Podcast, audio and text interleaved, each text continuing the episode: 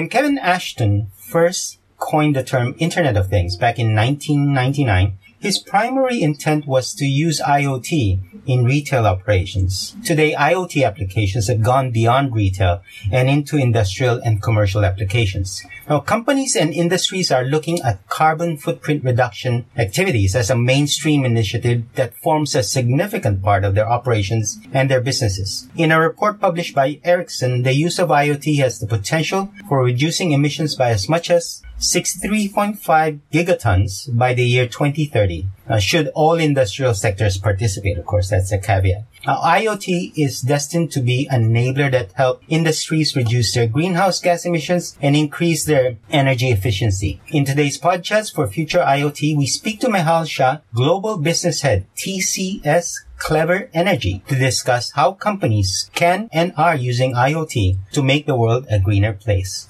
Mehal, welcome to Podchats for Future IoT.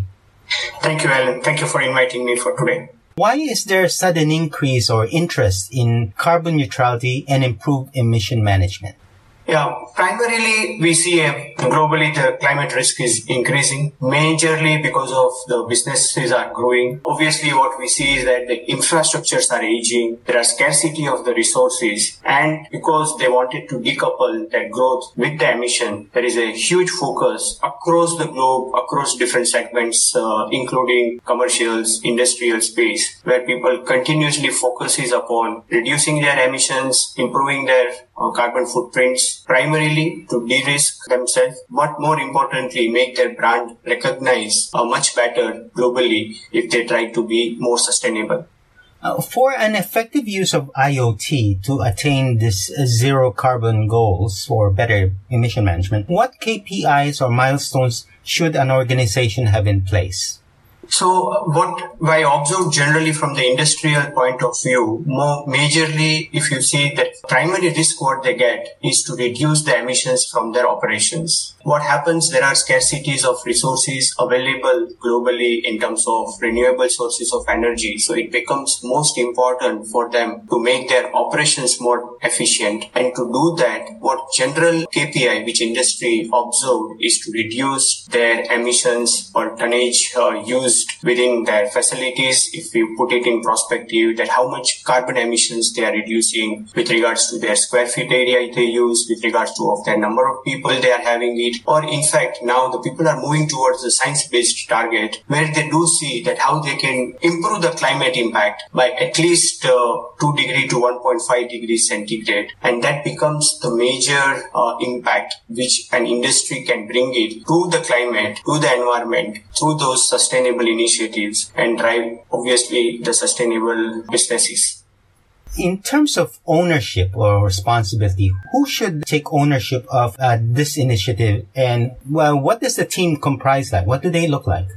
Yeah, so this is a big shift in the industry where the industry has to go through a complete behavioral change and no behavioral change can be possible until it is being hardcore embedded into the ecosystem or in the DNA of an organization. So I always believe and I have seen the effective way of implementing this type of uh, core initiatives within an organization has to be led top down. If it is being an integrated part of an organization's DNA, it happens to create a good, better impact. So it always important that the, the CEOs or the owners or the executives executives, sponsors at the industry level, at the organizations level, drives this type of initiatives at the boardroom and then have a rigor by deploying the right team. And when I say right team, what I have also observed is that if the team comprises of a good combination of a sustainable experts, also an operations team, as well as complemented them through the technology team can create an ecosystem which can reduce the impact on their environments quite, quite significantly. So that is how I see to have a top down but comprises the team which includes the key elements of an organization to drive this type of initiatives but with a rigor and passion.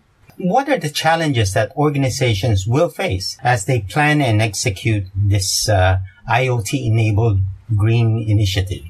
For most of the organizations, when we look at their broader perspective from an emissions point of view, what we see is that if I talk about, and then as you say, that the trend has started from an IoT point of view, from retail, and now it has gone across uh, the various industry. But what we see is that general, the buildings uh, which are their commercial facilities almost emits one third of global uh, emissions in terms of their GHG. But more importantly, when we go beyond that and when we talk about industrial sector, which uses more delivered energy, more varied sources of energy, but it consumes almost 54 percentage of the energy which and, and world is using it today. What it means is that that obviously the focus in terms of reducing their consumptions is very important from their operations by not only shifting them towards the renewable sources of energy, but making the operations more efficient. And when you do that, what you achieve is not only reduction in your uh, emission, but also you get benefited by driving your cost optimization as well. So what I have seen is that through the technology interventions, the organizations can actually lead and, and nowadays the cognitive technologies like IoT, artificial intelligence, machine learnings has influenced or has reimagined the organization's strategy towards achieving those type of impact which they can generate into their ecosystem. So it's always better in terms of uh, not only uh, reimaging their existing business model towards the sustainable growth, but also bring the technology intervention which will keep themselves very relevant, very purpose driven, and more importantly, try to drive those things through the innovation is very critical in this type of space. And now technology has those elements which can not only bring the real impact into the environment, but also they can partner like, you know, organizations like TCS who can help them to meet both their financial as well as their sustainability goals. Can management monetize carbon neutrality and emission management initiatives? Answer is yes, and that is how the world is moving today. I think in recently in 2019, even Singapore has brought down the carbon tax so, which means they had, uh, even we see New York and multiple lot of other countries globally is also following the trend and putting the carbon tax, which effectively what it means is that they set, the, and if I have to give an example, they typically do is that they set the thresholds. And if your, if your facilities are not performing to that thresholds, obviously what you get is a penalty in terms of paying that particular tax, which effectively increases your cost. So what organization has started thinking into the direction of trying to not only do the offset, but also trying to start selling out their carbon credits to the other organizations in a very controlled but very transparent manner. And that is where the organization focuses in terms of making their operations more energy efficient, stay always under the threshold, but whatever is the delta which is saved, not only they can use it for their own facilities, but also they can cumulatively combine those,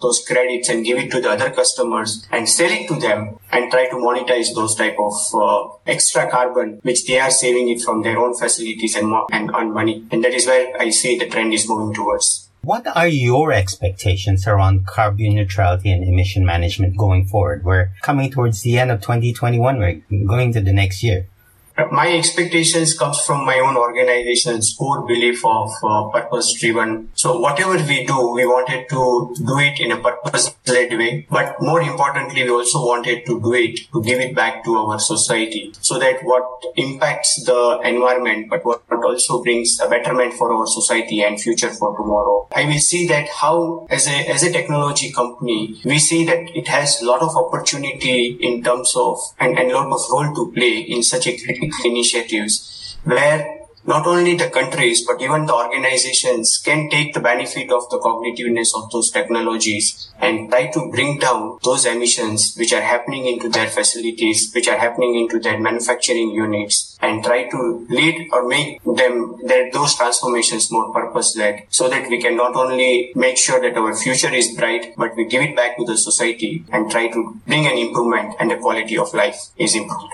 Mehal, thank you for joining me on Podchats for Future IoT. Thank you, Alan. Thank you for having me. Have a nice day.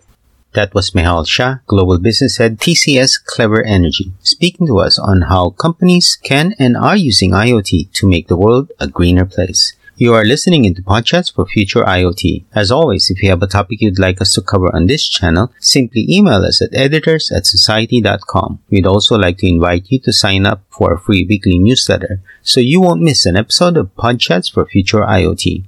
In the meantime, stay safe, have a great day, and see you on the next episode of Podchats for IoT. Bye for now.